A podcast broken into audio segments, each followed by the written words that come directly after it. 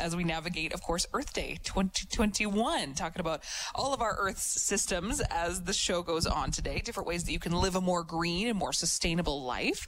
Uh, my first guest is passionate about all things green. Her blog contains a ton of resources on all kinds of questions that have to do with living a more sustainable, healthy life. She has recipes, she's got wellness tips, lots of DIY hacks to make your own natural products for beauty and for your home, for your kids, and much, much more. She's a Canadian, she's a green living mentor and CEO and founder of Good Girl Gone Green. Stephanie Moram is joining me this morning. Stephanie, good morning. Good morning. Thank you for having me, Chelsea. Well, thanks so much for being on the show. I know that you have a ton uh, of, of knowledge, a wealth of, of knowledge here to share with our listeners. So, uh, before we get into some of your tips and your ideas on how people can celebrate Earth Day, I just want to get a little bit of context here about your your work. Tell me a little bit about your blog because you say on your landing page that it had to do with a move to start buying only organic. So, why why did you start there, and what did it grow into? Um, so I actually, um, I'm in Montreal, right? And so we lived in the U.S. for about four years, and that's when my transition happened. We actually watched the movie Food Inc., and that's when my transition happened. I watched Food Inc. I wanted to switch everything out, and my husband just kept asking why. And I said, "Did you not watch the same movie as me?" and so that's when our transition started.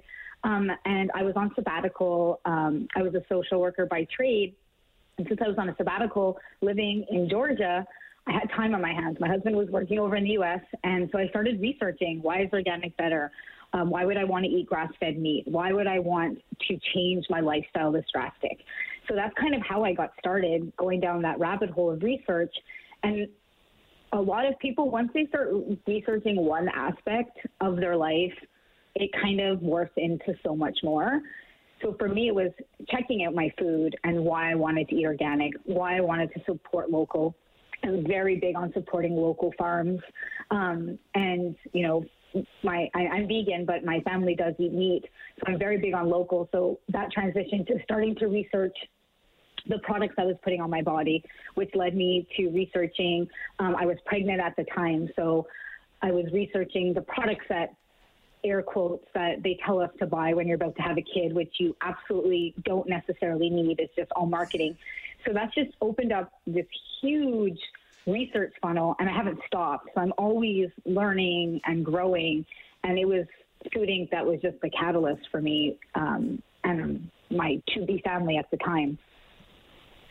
You, you, know, it's funny that you say that because I, I relate to that a lot. I think it kind of, I had a similar journey where it sort of started with that documentary and then you start kind of deviating into forks over knives and then starting reading books like the China study and start learning about the impacts of the things that you're putting in your body. And it really just snowballs from there. So I respect that you've turned this into a blog with tons of other resources for, for people to take advantage of. Uh, let's just kind of dispel some of the myths, Stephanie. Does living a more green life have to be super time consuming? I mean, does it have to be really expensive, really tedious? Um, that's, that's a great question because I get that all the time. Some people say it's more expensive to live green. It's more, it, it takes a lot of time. And it can, if you dive down that research hole and you don't come up for air, yes, it can be time consuming. And I like to call myself, I say hashtag green Google just because I've done a lot of the research and I've looked up a lot of stuff. So I'm here to help people along that journey. That's why I have so much information on my blog.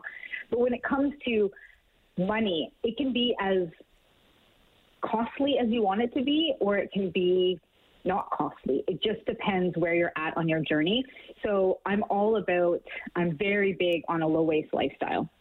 And a lot of people say, well, I have to buy this. Oh, I have to buy this. I have to buy this if I want to live that low waste lifestyle. And the whole point of living, you know, air quotes again, zero waste, waste free is to reduce your waste. So if you turn around and you go to buy tons of stuff to be able to live low waste, I feel like that's not the point.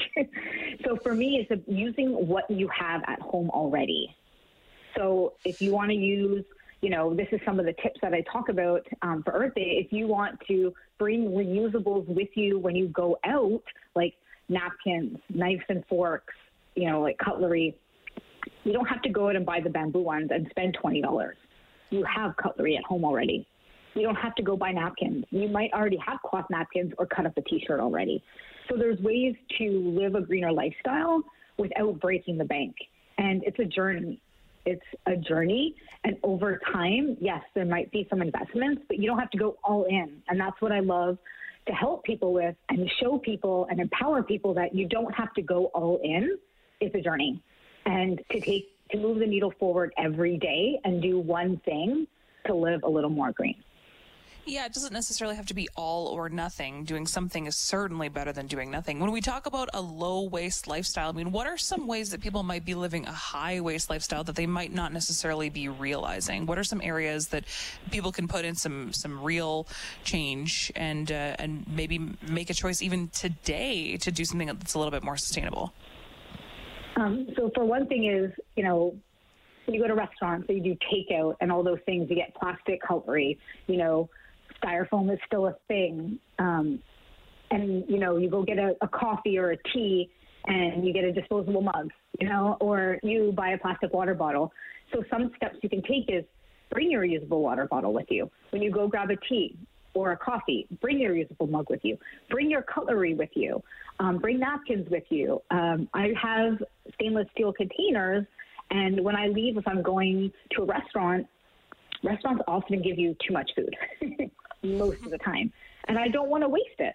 And waste is a big part of our problem um, globally, not just in Canada. We waste a lot of food.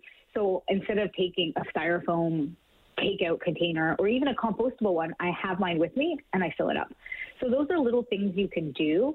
Bring things with you when you leave the house. Create a go-to bag. So I have my my stainless steel straws, cutlery, napkins, a container, my cup, my tea mug, um, my water bottle. I have those with me when I leave the house. And I also have my bags for groceries in the car. Um, and it's become a habit for me. So the, that's one way to reduce your waste is not consuming those things when you leave the house. A second thing is our packaged food, right? We buy a lot of processed food. So it's to look when you're at the store, what can I buy that's fresh versus packaged? Can I buy in bulk? Can I buy in refill stations? So at my grocery store, we have that option. We have this bulk section. So I'm not buying, if I'm buying rice, I can bring my own container or my own cloth bag and buy rice versus buying rice prepackaged. So those are like simple steps looking at what you're buying at the store and is there an option to buy it not prepackaged? I feel mm. like that's kind of the way to start because a lot of our waste is around wasting food and then the packaging that our food is actually in. I think you make a really good point about just really creating those habits for yourself. And once it becomes your new normal, I mean, it's not really something you even have to be conscious of anymore. It's not, it's not really a, a big ask to get people to maybe adopt some different strategies. Stephanie, what are some of the most interesting things that you've learned um, in creating your blog and, and researching, you know, all things green? Well, I interesting in the sense of I get a lot of funny looks when I bring my to-go containers, but I get a lot of high fives at the same time. A lot of people say, "Oh, I never thought of that." I went to buy my kids um, some organic do- donuts locally here in Montreal, and I went to the the donut shop and I was like, I'm going to bring my containers. I know with everything going on in the world, not every place is super open to you bringing your own like even coffee mug. So I brought them anyways. I had a, a, glass container and I said, Hey, can you just pass me the donut in my hand and I will put it in the container? Um, so that was like my workaround is they might not take the actual glass container over the counter, but they can put the donut in my hand and then I can put it in my container. So that's like just kind of workarounds and things that I've done um, to live that like low waste lifestyle. And it's just funny because I think sometimes we have to be creative. And I know it's not a habit for most people, but it's like you said, creating that habit. So thinking of I'll just leave a bag in my car at all times. So I always have a bag, or I'm always going to have one napkin, one set of cutlery, one straw in my car. So I always have it there. So it's now going to eventually become a habit. But interesting things, definitely bringing my own stuff places sometimes gets eye roll. You know, people roll their eyes like, why would you want to do that? And I explained to them why. I said, it's actually saving you money by me not taking your container. Mm-hmm. If I came every day for five days, and it cost you five or 10 cents for that container, they're saving 25 cents to 50 cents a week just on me. So imagine half your customers did that. You're actually saving money by me doing that. So interesting in the sense of explaining why I do these things um, is is the interesting part because a lot of people don't understand it. And being in Montreal, my first language is English. I, am perfectly bilingual, but explaining this in French is also interesting because my words don't always come out the way I want them to come out because I don't talk about this lifestyle in French all the time. So sometimes I have to use my hands and like mimic, like I don't want to spend, you know, to explain this lifestyle. So that, that's also funny trying to explain my low waste lifestyle in French could be its own comedy show. yeah, I think you're only going against the grain for so long until more and more people start adopting these habits, and I think I, I think we're chipping away at it, and we're getting there. So, Stephanie, thanks so much for making the time uh, to explain some helpful tips. Uh, where can people go if they want to find more? What's the website uh, of your blog, and, and where people can look for more resources? Um, my website is goodgirlgonegreen.com. And I mostly hang out on Instagram. I do tons of reels and post um, tips and tricks on Instagram, how to live more green and sustainable. So you can find me at Good Girl Gone Green underscore, um, and you can find all my reels and all my goofy dorkness um, over there on Instagram, um, trying to show people how to live more green and be funny at the same time to make it fun, right? I try to make it as fun as possible so people want to implement these little lifestyle changes. Yeah, you got to make it accessible. Okay, Stephanie, thanks so much for your time. Really appreciate it. Thank you so much, Chelsea. Have a great day. Hi, it's Shauna, and I might be a bad parent because my kids think french fries are vegetables. Hey, it's Ryan, and I might be a bad parent because I went out for wings when my wife was in the hospital after giving birth. Johnny here. I might be a bad parent because in my house, the tooth fairy gives pocket change. But we're not alone. Len emailed us and said his six year old daughter's Tarzan moment going from love seat to La-Z-Boy by curtains made him more proud than any dance recital. and Andy left his two year old at the rink. All right, guys, I'm sure we're not alone. Like Andy's kid. For stories and confessions like this, make sure you check out our podcast. It's called Bad Parents, and it's available wherever you get your podcasts. I left a glove at the rink.